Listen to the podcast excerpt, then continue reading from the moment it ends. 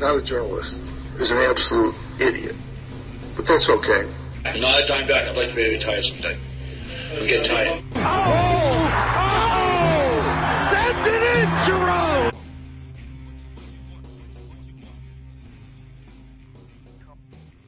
Welcome back, Big Easters and Big Eastettes, to the Six Overtimes podcast on this pre Thanksgiving weekend. It's November 18th, where we talk nothing of realignment, but everything about Big East hoops. I'm Chas Wagner. Joining me in Doylestown, PA, 27 miles north of Philadelphia, is Scott Wildermuth. What's up, man? Not too much, man. Uh, you know, it was a good slate of games last night, and I'm excited to dive right in and chat about them. The last few nights, even going back to Wednesday night. Yeah, yeah. So uh, we want to kick it off with some feature games. And before we do, we just want uh, for you to reach us with some questions, comments about the games, about upcoming the schedule, what what you think of the holiday tournaments, anything like that. Email us at sixovertimes at gmail.com. You can hit us up on Twitter at Six Overtimes. We like to use that during games and the morning after to see what you're thinking. And Scott, today we want to f- focus on three games over these last last few nights. Number one, the Wednesday night game that everyone is talking about that we really want to talk about is Pitt Long Beach State. We also had a nice, uh, the second game, a nice win by Seton Hall over VCU and the, the Shaka Smarters last night down in down in Charleston, and then the late game last night that we're still a little sleepy from is St. John's loses a tough one to Arizona. Yeah, and those are the three best games from the last two nights. Uh, the best opponents that Big Easters played, and you know, to be honest, the most exciting games. And, and Pittsburgh suffered a tough loss, uh, only the second loss in the non-conference that they've had since they opened the PEC Center um, as they lose 86-76 to the Long Beach State 49ers. Look at you using the acronyms. yeah, I, have been brushing up since uh, we started recording. Well, Scott, it's it's nice to finally get into the Big East teams playing teams that are exciting to watch, and I wouldn't say they're household names, but at, at least you know the, you could see these guys, these teams playing in uh, in March. Yeah, and it, it continues a trend because we saw Kent State and Miami on Tuesday mm-hmm. night, and then we see these guys on Wednesday um, take down a real good Pittsburgh team. And I think Long Beach State has a chance to be in there at the end, and they looked fantastic. Um, they looked very polished and they ran sets on offense and they looked athletic. They were very impressive to me. What did you think? They were very impressive and you can't say that that um, Pitt was unlucky or unfortunate. Long Beach State, these 49ers dominated on both sides of the ball. Yeah, they beat them. They beat them. It beat them handedly, and it was probably one of the worst defensive performances under the Jamie Dixon era at Pitt. He's always predicated on hard, tough nosed defense, embodying the Steel City motto and, and, grit that that our great city of Pittsburgh is known for. But they got um, the 49ers and their boy Casper Ware, who has a great, I wouldn't call it a pencil mustache, but that thing, I mean, it really extends, you know, it, it goes beyond, beyond the lips. I mean, that thing is, is stretching out to his, his dimples in his cheeks. You see that, Scott? Uh, I did, and I was equally impressed, but I'm more impressed with the beyond the lips statement. I, I think I might start using that instead of beyond the pale. beyond the lips. It's it's pretty good. Um, but he had a career high 28 points and was it 10 assists or he, he got into double Something digits close, yeah. for one of the other stats.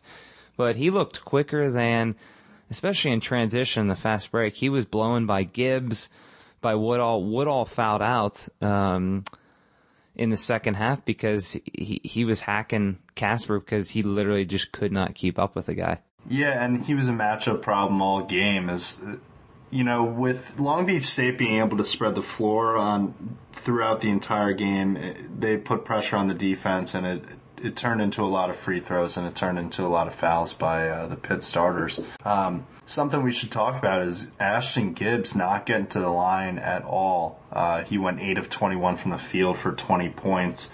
it's not going to be easy to win games when he doesn't get to the line and Woodall fouls out in the middle of the second half. Yeah, and that's unfortunate for Gibbs because all we were talking about in the preseason and a lot of the previews that we were talking about, we wanted to see him take his man off the dribble and get to the lane, look for that mid-range jumper or draw some contact in the lane. And by shooting no free throws, that's a, a, a telling statistic that he is settling for that outside shot. And he was only eight for 21 from the field and three for nine from three. Yeah, but you gotta love uh, the effort put out by Nasir Robinson. I mean, 19 points. He was 8 of 12 from the field. That's a great game for a guy uh, who really isn't expected to put up that mu- many points in the bucket. Yeah, you're totally right. And it's nice to see one of the positives that you can take from this game is Nasir Robinson. It, it is now, it now shows that he has recovered from that minor knee surgery that he had in the off season. And we didn't even know if he was going to be back by this time. And by putting up 19 points, he is, he is fully recovered from that. But the other guys in the post, there are none. Uh, where, where is Dante Taylor? Two points, uh, got in some early foul trouble. Khem Birch, we're not counting on him to be the low post presence. He's not doing much. Talib Zanna looks lost down in the interior, and Long Beach State took took advantage of that. Yeah, and I think that's going to be a struggle for Pittsburgh all season unless they get one of these guys to step up. And it's Dante Taylor and J.J. Moore that it's mostly going to rely upon those two, and, and they got to figure out how to rebound and maybe not be a true center, but they got to have some sort of presence that throws off the defense or the offense on the other side of the ball. Um, just a little bit. They need to contribute in some manner. Yeah, he's playing out of position. He's not a he's not a true five man. He's he doesn't he's not his high school coach even came out and said that he's not a center, which I think we all we all realize that but even playing at the four, he he's being he's being outplayed and outmanned uh, down there as well. He's improved his offensive game, but his position and rebounding, um, there's still a lot to, a long way to go for him there. Yep. Um, so that it was a disappointing loss for Pittsburgh, but it's against a good quality opponent, and hopefully. Uh, looking back on it, when the selection committee is determining if Pitt can get in, it's not looked at as a bad loss. Uh, I, I tend to think that it won't be. Well, I think Pitt, Pitt's going to get in. Uh, Jamie Dixon teams always have a bad loss to start the year. They got manhandled by Tennessee last year, and you're like, do we hit the panic button? What's going on? They regrouped, they retooled, they, they figured things out. And two years before that, and that team was a lot more like this this year's team where they lost a lot from the year prior. They lost to Indiana and a, it was a really bad Tom Crean team. They lost in the Garden. That team only won 10 or 11 that year and they got they recovered from it okay. So th- this team will be okay. They're going to get in the tournament, but I you know, Long Beach State, I really hope these I want to see Casper Ware playing in March and if they can pick up another victory, look at this schedule that they got Scott in the non-conference. They go they play Louisville, they play at Kansas, they play at UNC, at Xavier, and San Diego State. That is the hardest non-conference schedule of anyone, even the Big Six conference teams. Yeah, it's not going to be easy. Um, all those guys are pretty good. San Diego State won't be as good as they were last year without uh, Kawhi Leonard. I don't know if I'm pronouncing his first name correctly. Um, Everybody knows who you're talking about. But, you know, Louisville and Kansas and Carolina and Xavier are all knowns and they're a really good team. So hopefully uh, Long Beach State can steal another win or two in, in that group. Uh, hopefully not against Louisville, though. And, uh, and really make a strong case to be a high seed in the NCAA tournament. Yeah. So mo- moving on, uh, you you really liked the. You didn't get to see their Seton Hall's first game, um, but they beat VCU, as we said. They beat uh, VCU last night, 69 to 54. And, and, tell us about that game, Scott. Yeah, we go from talking about um, teams that are vying for an NCAA tournament bid for this season to a Final Four squad that, um, you know, only lost their senior point guard uh, and and their senior forward, Sean Rodriguez and Jamie Skeen uh, from VCU. I just want to touch on this one thing because the E ESPN U, if you guys haven't seen it, they have all these mascots around the actual U when they go to commercial break. And first off, it's awesome and it's a very cool, creative thing just to check out. But the VCU mascot was so sick. Um, you know, trying to build a ram around a U was just very cool. Um, the game itself was very interesting to me. Uh, Seton Hall took advantage of um, mismatches that they had down low and with their big men from start to finish. And the game wasn't really. It, it was a 15 point win, and it was closer than that most of the game. But the the how the game was going and, and the momentum was always in Seton Hall's favor. Yeah, and Fuquan Edwin, we we were speaking of him and, and texting throughout the game. That guy is he is a good player. He's he gets on the Very yeah, active. he's active. He he he can he he he he can get on the glass. He can bang down low, but the guy can get out in transition and he can hit he can hit outside shots too. So he can play on the perimeter, but he can also show some show a nice presence in in the interior. Yeah, he had nine rebounds, and they were mostly strong rebounds, um, as opposed to what Herb Pope does. And Pope, oh, you know, I was trying to figure out how he gets so many rebounds, and I think it's just because he's a very good weak side rebounder. But I think if Edwin can turn into this strong side where it's where he's bodying up against people because he's a little bit more athletic than those guys down low, um, they could they could really benefit from him being the yin to Herb Pope's yang. So Pope is the Yang. I think so. think so. How about we were, how about Patrick o- Uda, um, if I'm pronouncing it correctly? Yeah. He threw a nice. You always see the big men when they're when they're trying to get some separation from from the defender and moving their arms around. And I guess he threw. He, crossed the line and it, it wasn't a basketball move. It, it it turned into a, quite a dirty move and and the refs looked at the replay and ultimately as I think they've changed the rules this year, he actually got ejected at the end of the first half for, for that elbow. Yeah, he picked up a flagrant two by cold cocking Bradford Burgess right in the face. Um, that was tough because Auda was playing pretty well at that point.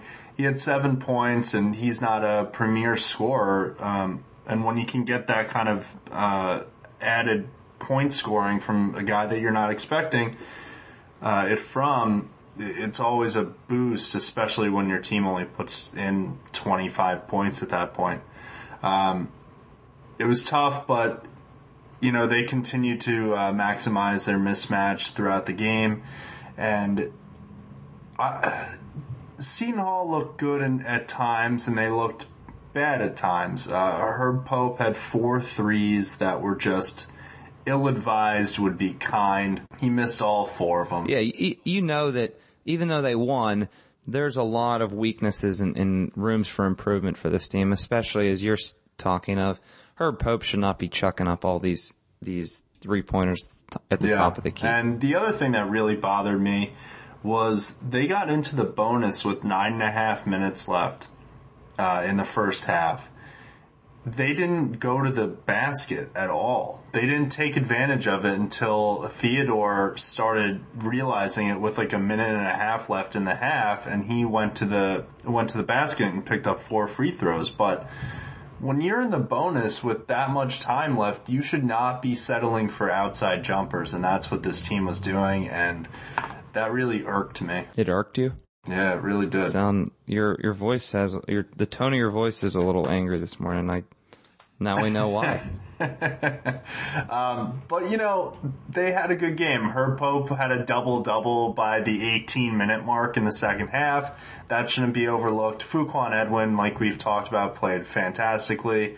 Uh, Theodore, he played very well. I thought at times. Um, Seton Hall looked to get a little out of control, and he brought him back. He corralled the folks and led them to a victory. He's that senior leader that they they're they're craving, and um, I'm looking for a big season from Mr. Theodore. I think Herbie is going to be Mr. Automatic double double in all these out of conference games. I just think pen, pencil it in. When you're when we're talking of betting, I, Scott, I think you should. That's where the money should go. Hey, I, I, t- I took it. Uh, I took Hall last night, so That one paid off. yeah, absolutely. So moving on, the la- our last last featured game that we really want to do a deep dive into, which Scott loves when we really dissect a game in and out, was the. Yeah, I'm I'm uh, picturing you in scuba gear. That's right. It's uh, I've never gone scuba diving, but I, I'd always I've always liked to do it or or want to do it. So St. John's lost a tough one, 81 to 72 last night to the Arizona Wildcats. Funny little note about this game: the Red Storm and the Wildcats have never played before. Two pretty storied programs that the fact that they have never met is I- I found that I found that pretty fascinating that they've never crossed paths. Yeah, and St. John should think twice before scheduling them again. To be honest with you. I think, hey, I think it's going to be a positive. It's it's going to be a, a, gain for uh, this young ball club. The experience that they got from this, the Garden was rocking last night for both fan bases. Not only you know the Johnny's fans, the the red sweaters are going to be going, but there were some U of A chants that I did not think that Arizona had a any sort of New York City alumni base, but yeah, I was There was- blown away by that too. And yeah, I couldn't believe it. Dickie V was going nuts, Yeah, baby. he was. he- He'll he'll go nuts over any little thing. Yeah, but like you said, Arizona won by nine points, and to me, the uh, the reason why they won is not because Three points. Yeah, it definitely was, and you know they sort of played as a team. They passed the ball around, and they sort of lulled you to sleep. I don't know if if you felt that way, but I felt like I wasn't looking at the score, and I would I was always anticipating St. John's to be winning because they looked like they were working the hardest to get to the bucket. Then I looked down at the score, and it, seemed like Arizona was just getting easy shots, and, and it was just very easy for them. Yeah, and we saw St. John's lack of depth came back to hurt them when Nurideen Lindsey fouled out with four or five minutes left in the game. Without him, they didn't have. They have scorers, but they didn't have that slasher. They didn't have that really explosive guy, and the play of God's gift, Achiuwa, was really disappointing for me. Apparently, before the game, they said he missed the bus. Um, he didn't start. Phil Green filled in him, for him to start the game. Who had a nice game too. Phil Green, he hit some outside shots. It was nice to see him him step up. One of the other heralded freshmen for the Johnnies. But God's gift, I think he only ended up with four points and a couple boards. And for this team to do anything to beat these good ball clubs, God's gift has got to play better because what we were worried about before this game was was how Arizona has really good um, big men down low, especially rebounding.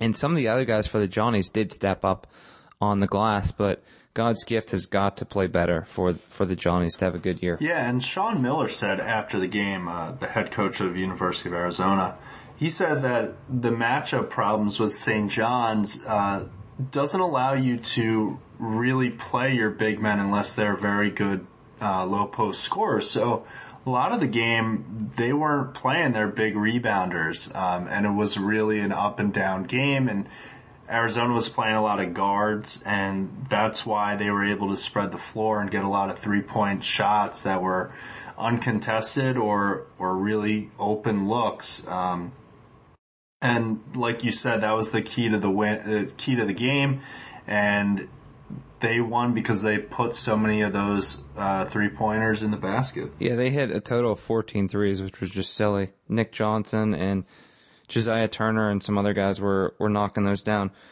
But it was nice to see St. John's actually get off to a fast start and hold their own early in the game against William and Mary and Lehigh. They have uh, really sluggish, slow starts. So it was, that was one of the positives that I took from this game.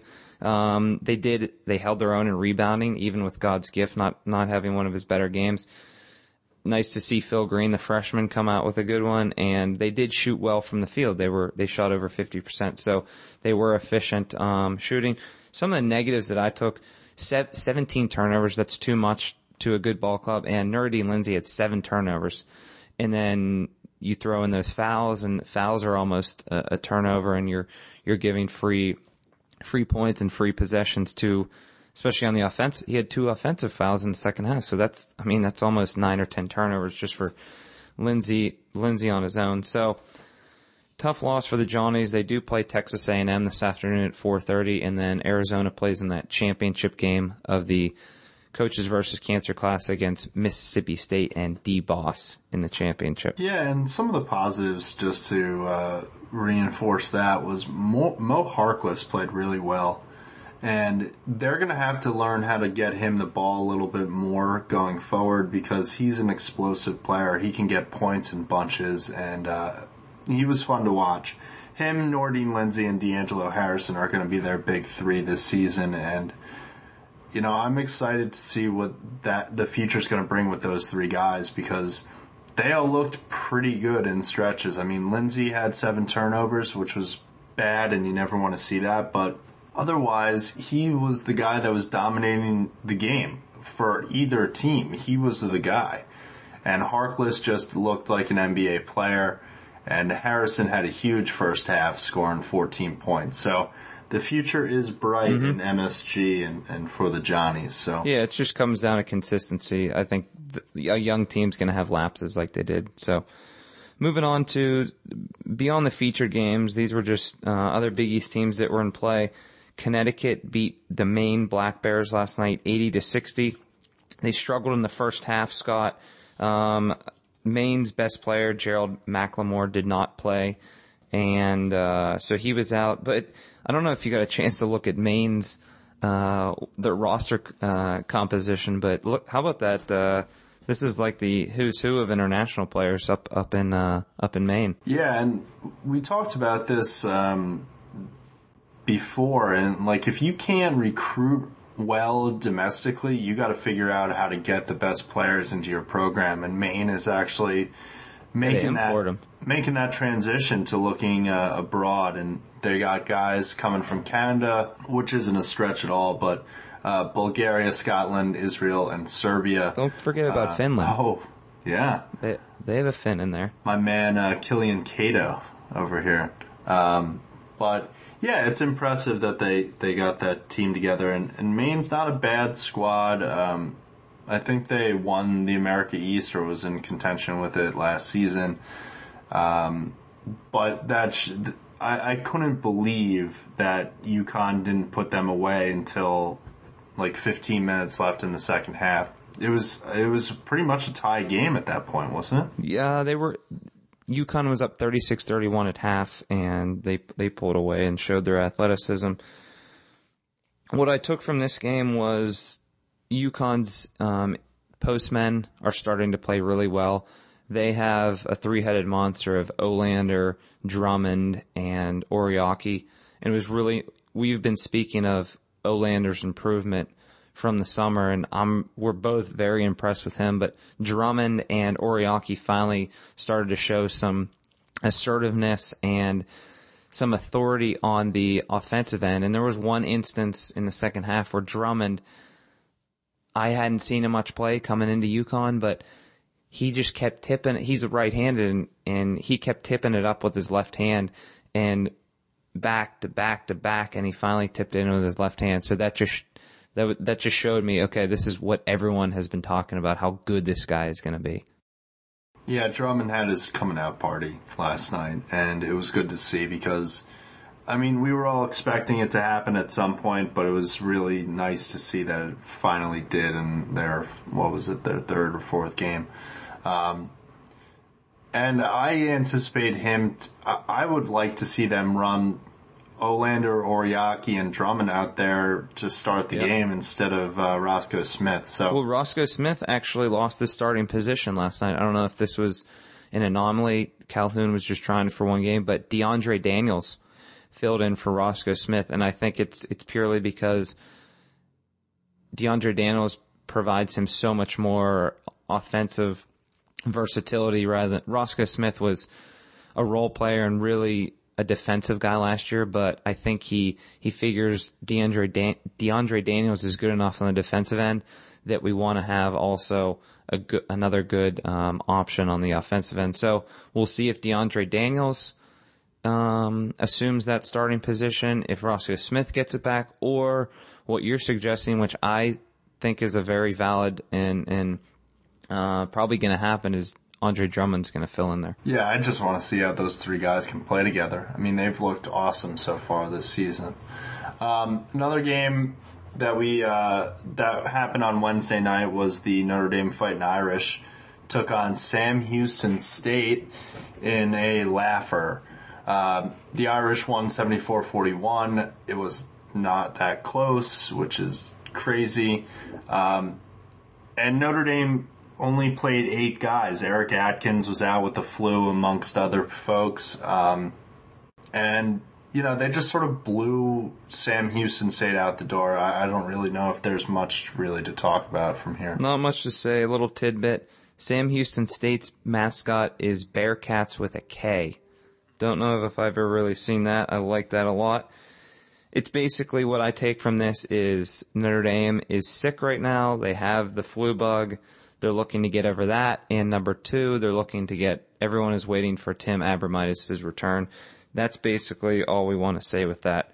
The next game from uh, this was from Wednesday night. Yeah, the uh, it was Pitt, Notre Dame, and South Florida played on Wednesday night. South Florida beat Florida Southern seventy three to forty three.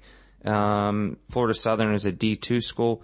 There were under two thousand people at this ball game. That's brutal. That's like uh, going to a Marlins game. Yeah, the game, huh? Marlins don't draw a good crowd unless they get Pujols and and Reyes this year.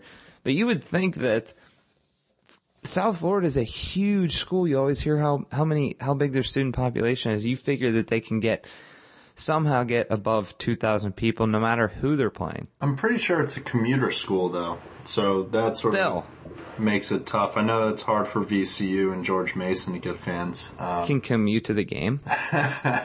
they obviously all have cars, right? Um, yeah, and this was another game that was over before it started. Gilchrist went nuts. He had 15 and 9 and uh, 6 blocks. And you like to see someone dominate a game like that when he's just so much physically larger than everyone else. Yes, and n- n- nice to see he had six blocks, but the team had twelve block shots. So nice to see them them active and affecting shots on the on the defensive end. Um, balanced scoring. It's nice to see everyone getting involved this early in the year. Uh, it was sloppy at times, made 14 turnovers, and they did not shoot well from the line, 8 of 15. Yeah, I think those are focus things. You know, Yep. like it's You see that a lot games with, up with by all these teams. 30 and yeah you know what does this free throw really mean if we're up Mm-hmm. by 27 at the time so And I think Calhoun, I, I was watching the second half, and I think focus is a big key with him, and he's willing to take guys out right away. He did that with Lamb. He did it with Roscoe Smith. He knows that this time of year, guys are going to have mental lapses and take possessions off. So he he's okay with just yanking guys out right away to discipline them and and work on their focus and concentration in against these lesser teams. yeah so maybe usf needs to take a uh, calhounian approach there see what i did um, another game that happened on thursday night was the rutgers scarlet knights taking down sacred heart university 91-75 um, Rutgers, I, I'm surprised that it was this close. Um, they really need they need to make sure that they come out strong because in this game the first half was just ugly. They were down by three at halftime. You know, from all all things that I was reading and seeing in the box score was that the freshmen acted like freshmen uh, early in the first half by turning turning the ball over and getting blown off the ball defensively, and um, they did not look very good in that first half, and it was evidenced by a three point deficit. Yeah, I, I think these guys are going to have a long, a, a really long year. I have not, you hope to see them improve, but I, I think it's going to be, they're going to be at the very bottom of the Big East if they continue to play like this. I want to see Dane Miller play better. He's, he scored 10 points. Let's see that guy early on get up, uh, close to 20 points in some of these games. Eli Carter looks like he's emerging as the best outside shooter for these for the Scarlet Knights. He hit four threes in this game. Uh, nice to see one of the other freshmen, Jerome Seagears. He's been backing up Myles Mack at the point position. He's he's a little guy, but he had 14 points and really uh, this was this was his best game on the offensive end. So so nice to see that. Yeah, and it seemed like Mike Rice sort of lit a fire under these guys at halftime, and you know rightfully so. But they shot 81 percent from the field in the second half. Ooh. It's it was just incredible. So you know, with as as bad as things were in the first half, if they can get something closer to 81% from the field for a full game, I think that they will. Uh, they'll be in decent shape, and I, they're a team built of shooters and Just tell tell themselves they're playing the 85 Georgetown Hoyas every game. Exactly, exactly. You got to get them up, and uh, you know, Gilvydas Biruta had his worst game of the of the year with only ten points and three rebounds. But you know, I think he's he's uh, he gets a gimme once in a while, right? He does. He's our boy. yeah, exactly. He's our buddy. We root for Gilvydas. So our last last game of Thursday night, another blowout was West Virginia beat Alcorn State, Steve McNair's alma mater. I can't. That's why I said a football player because I couldn't tell you a single basketball player Sure. from this school. They won 97-62. Monster game from Kevin Jones. This guy is impro- he improved just like we thought he would. He had 29 points, 13 boards, and 10 on the offensive end. Um, nice to see Truck Bryant had. I don't think he had a single turnover.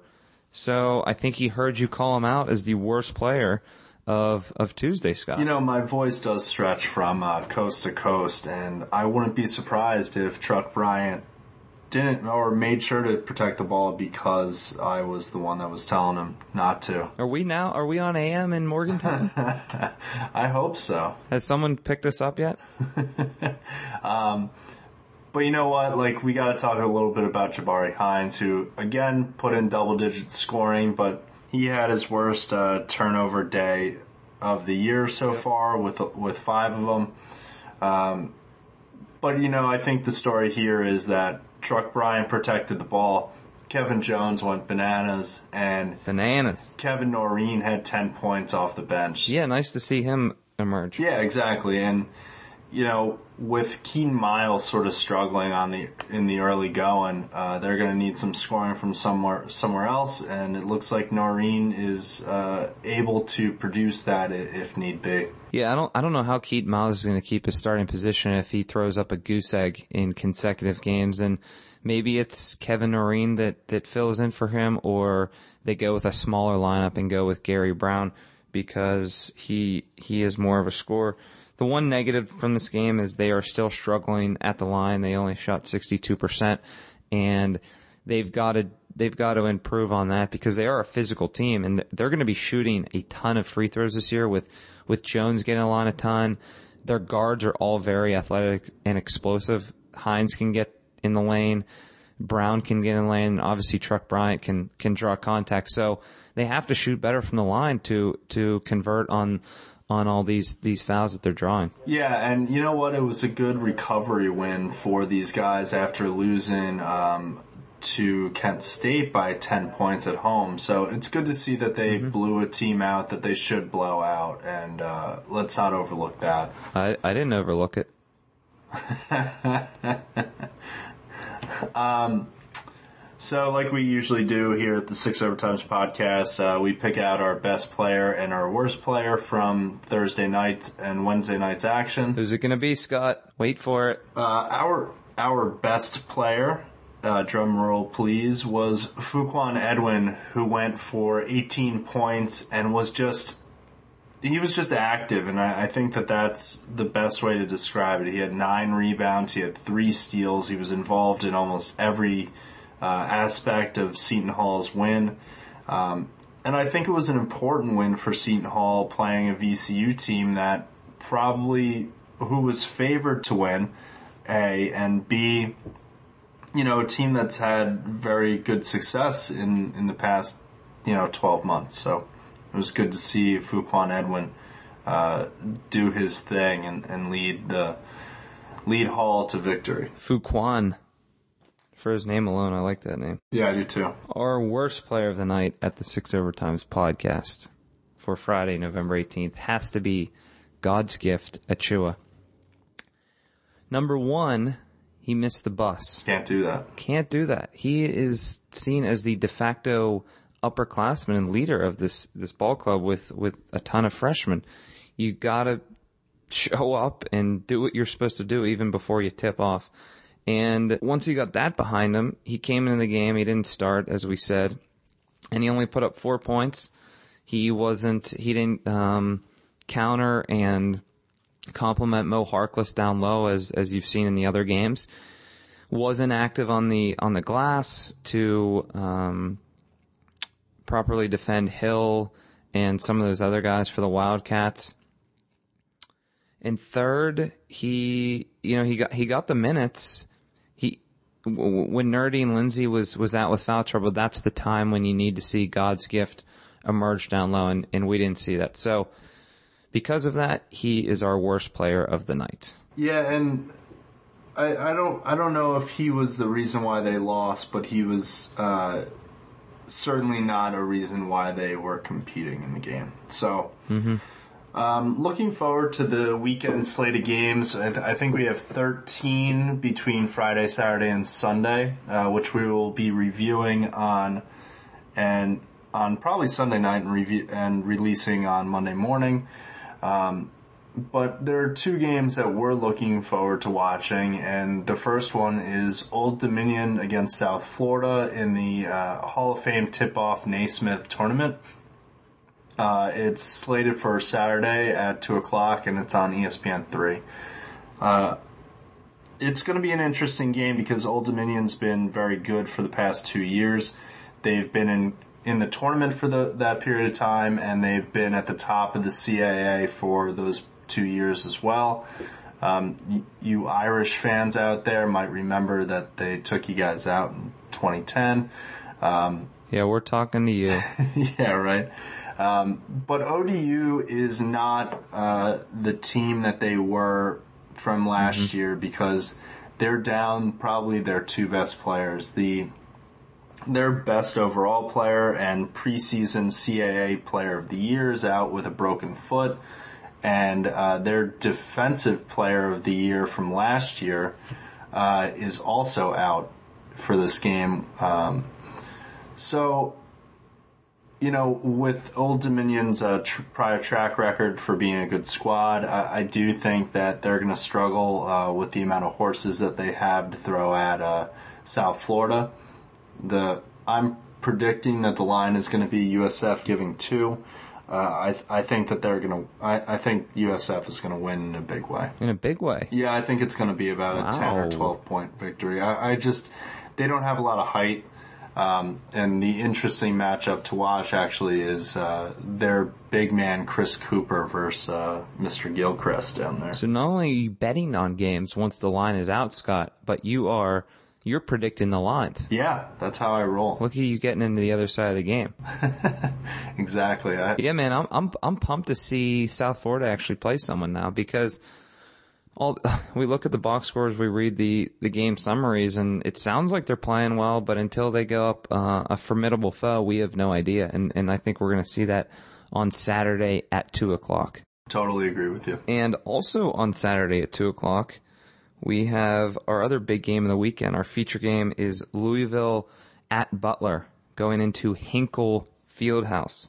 And this is the highest ranked opponent that Butler has had. They've played very good teams over the last several years, but this is the highest ranked opponent, uh, Louisville being ranked number seven to come in here in almost 20 years since UNC came, came in here in the early 90s with Eric Montross and Derrick Phelps, if you remember that great team. I love Eric Montross. Pretty awesome.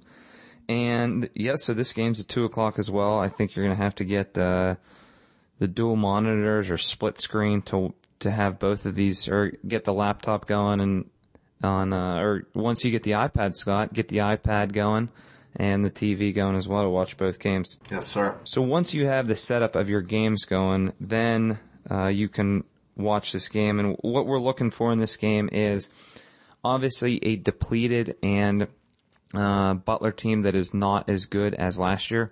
Everybody said that to start last year, and look where they went. They went to the finals again. This team is without Matt Howard. They lost him to graduation.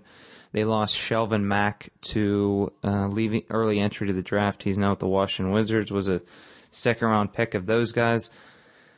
I want to say they lost Vanzant. I think was another guy, a, a, Yeah. a nice role player Yeah. for them as well.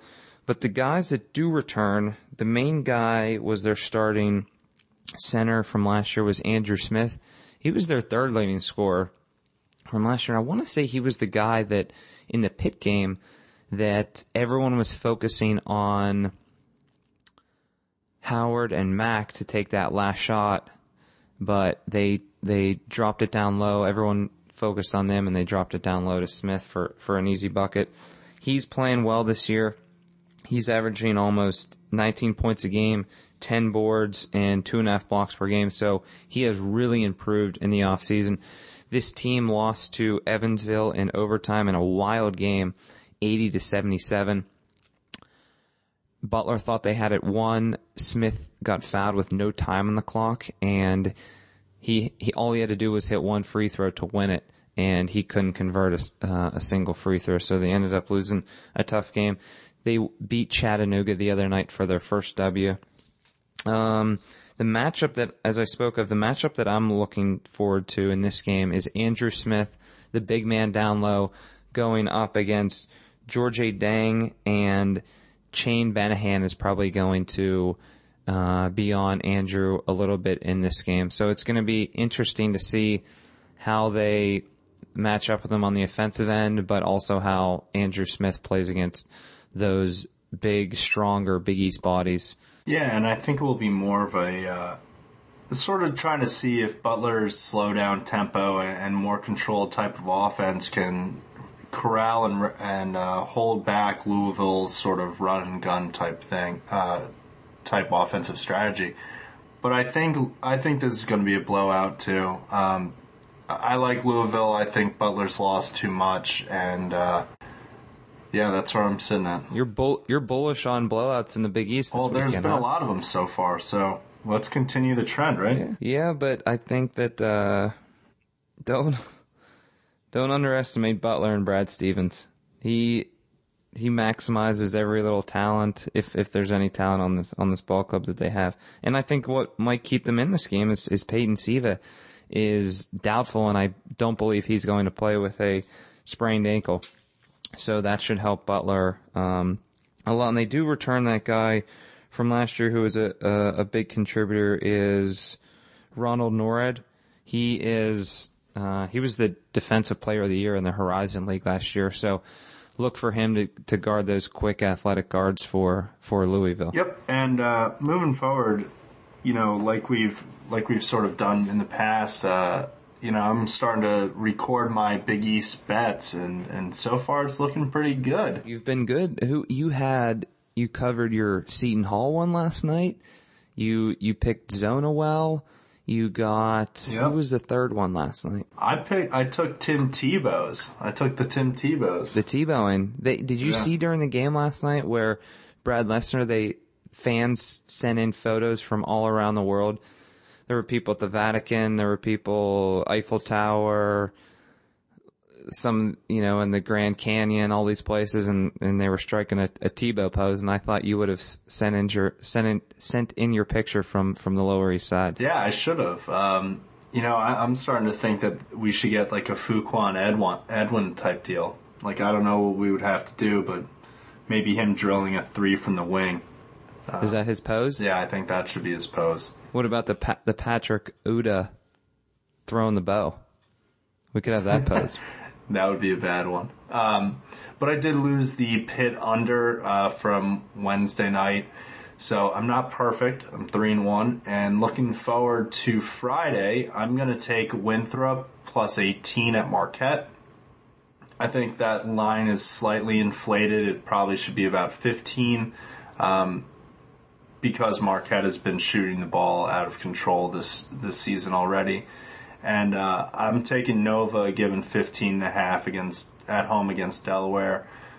The Blue I think Hens.